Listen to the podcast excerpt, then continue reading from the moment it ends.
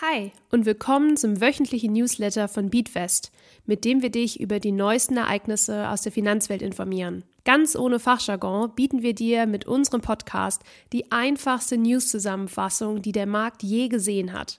Unsere Beatfest-App ist nun im Apple App Store erhältlich. Investiere mit virtuellem Geld und sieh, wie sich deine Investments am echten Finanzmarkt entwickeln würden. Suche dafür einfach nach Beatwest im Apple App Store.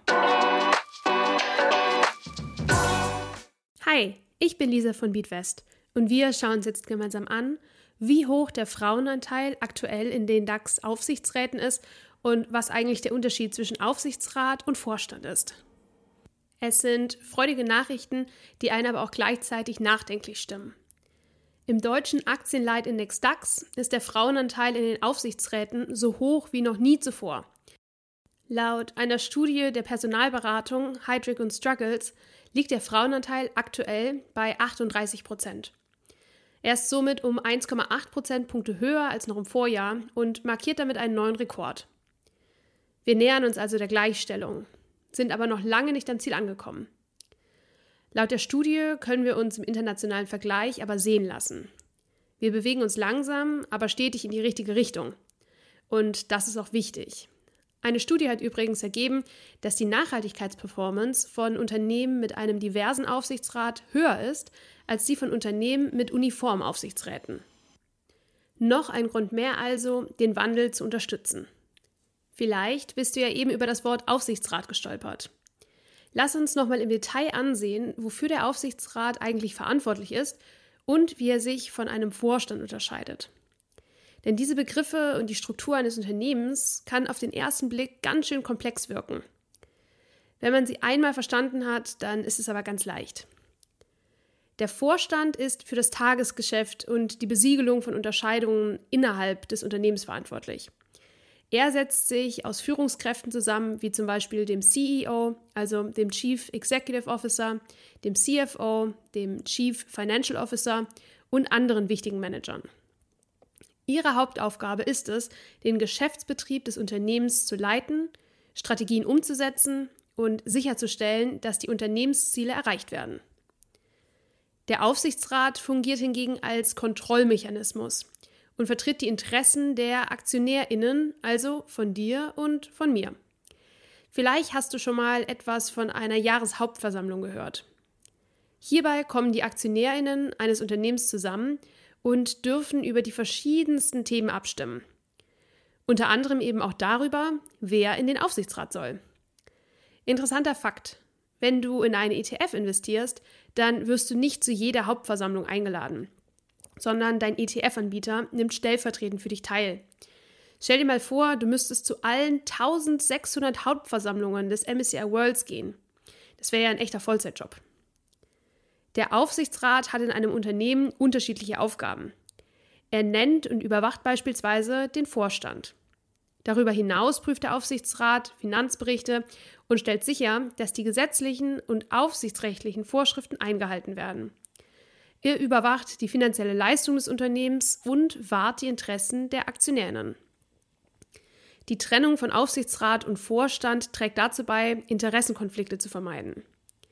Indem ein Aufsichtsrat den Vorstand überwacht, können Unternehmen von unterschiedlichen Perspektiven profitieren und es wird sichergestellt, dass die Aktionärinnen, also du und ich, nicht außen vorgelassen werden. Schauen wir uns jetzt noch den Frauenanteil in der deutschen Vorstandsetage an. Dieser liegt aktuell bei 21,2 Prozent und ist damit ebenfalls so hoch wie noch nie. Vor zehn Jahren, damals waren es übrigens noch 30 Unternehmen anstatt heute 40 Unternehmen im DAX, lag die Frauenquote bei nur 6,8 Prozent. Übrigens, 85 Prozent der DAX-Vorstände haben mindestens eine Frau mit am Tisch. Wir sind uns wohl einig, das geht noch besser.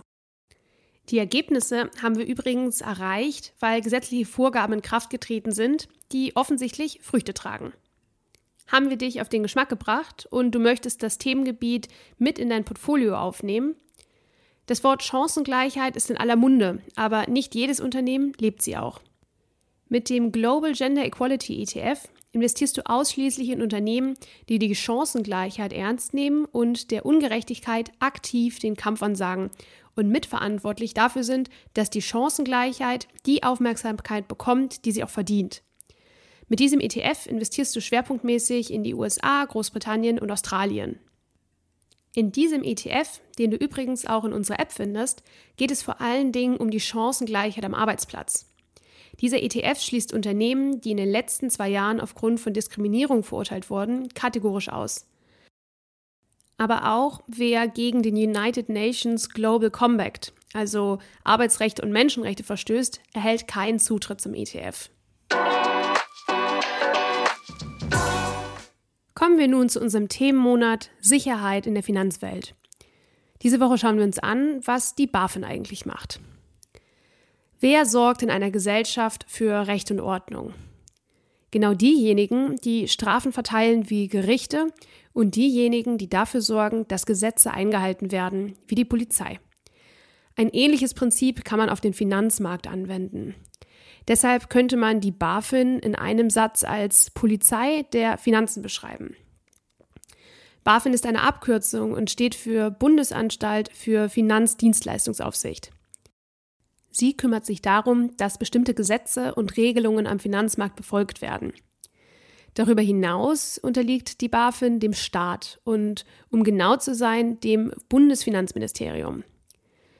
Und was macht sie jetzt genau? Das Ziel der BaFin ist dafür zu sorgen, dass es am Finanzmarkt fair und geregelt abläuft.